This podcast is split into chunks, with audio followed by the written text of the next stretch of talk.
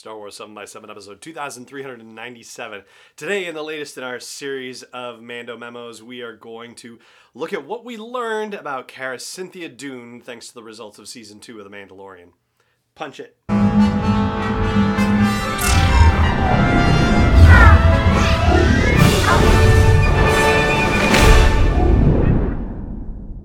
Rebel Rouser, I'm Allen Voivod, and this is Star Wars 7 by 7 your daily dose of Star Wars joy. And thank you so much for joining me for it. So, previously we talked about Greef Karga, and we talked about Dr. Pershing in our Mando memos, where we updated ourselves in terms of the things that we learned about particular characters as a result of Season 2 of The Mandalorian, and Carasynthia Dune is on the docket for today. And just to give you the recap, she appeared in three episodes in season one. She appears in four episodes in season two, including The Siege, which is chapter 12, and then the last three episodes of the season, which would be The Tragedy, The Believer, and The Rescue. Now, when we left her at the end of season one, the appearance of things, the impression I think we all had, was that she was going to have anything bad on her record cleared out and become somebody working for Greef Karga and the Bounty Hunters Guild. Well, in season two, when we first meet her during that episode, of The Siege, that's not in fact the case. Instead, she's actually working in a law enforcement role as they try to go legit for all intents and purposes, and Greef Karga is trying to create economic development situations using Nevarro as a linchpin for trade within the sector. So the whole law enforcement thing, you know, that seems to work towards some of her skills, although her skills are definitely more aggressive mercenary like they're definitely not so much uh, dealing with paperwork and administration. at least that's the gist that we've been given. But even at the end of that first episode in which he appears, The Siege, when Carson Teva, the X Wing pilot that we met a couple of episodes earlier, like tosses her a badge and she says, I'm not a joiner, Blue. Well, you know, her actions belie her words because she, for all intents and purposes, takes up the mantle of being a marshal within the New Republic.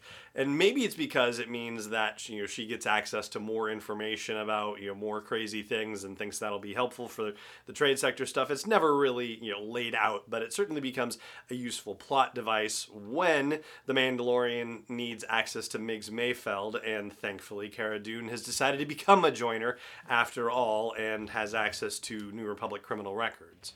But just because she became a joiner, after all, doesn't mean that she's lost her mercenary nature. In fact, she puts it to very specific use on behalf of the Mandalorian to help rescue Grogu.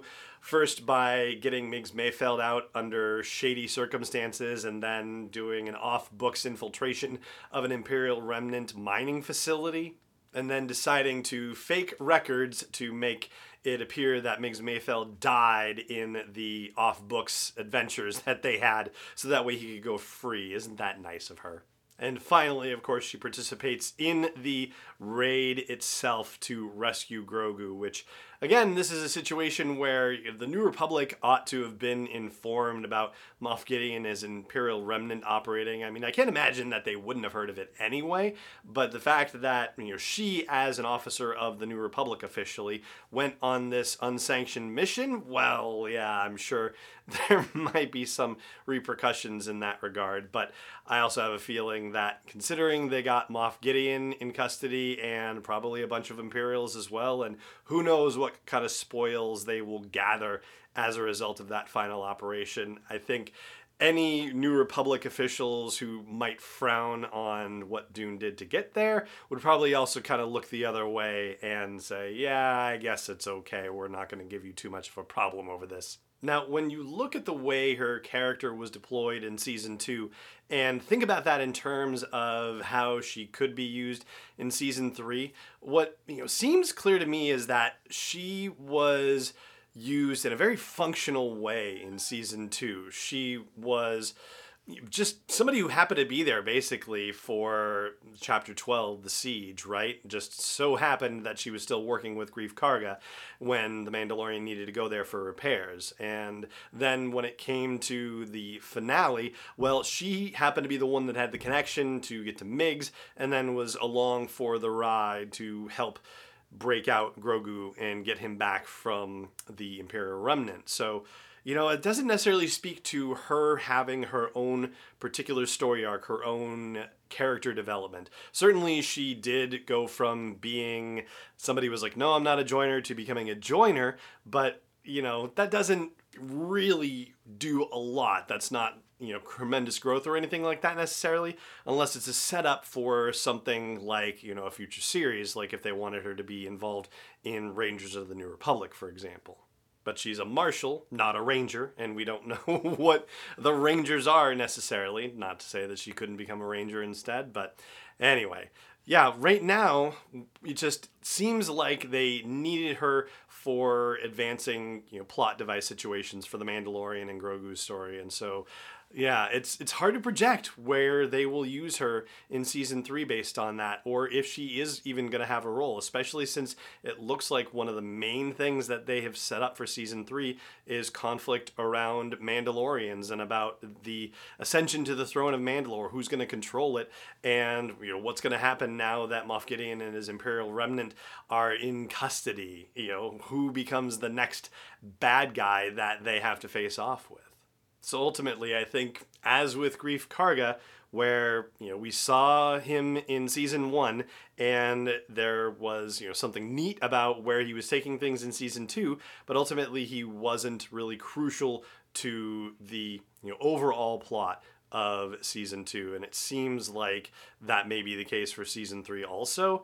And it seems like that may be the case for Cara Dune in season three as well. But if you have different thoughts about that, I would love to hear them. Share them with me wherever you happen to find a comment section for this episode or at home base for the show at sw7x7.com. And that is going to do it for the Mando memo about Cara Dune, about what we learned about her as a result of the events of season two. And that is going to do it for this episode of the show. It just remains for me to say thank you so much for joining me for it, as always. And may the force be with you, wherever in the world you may be.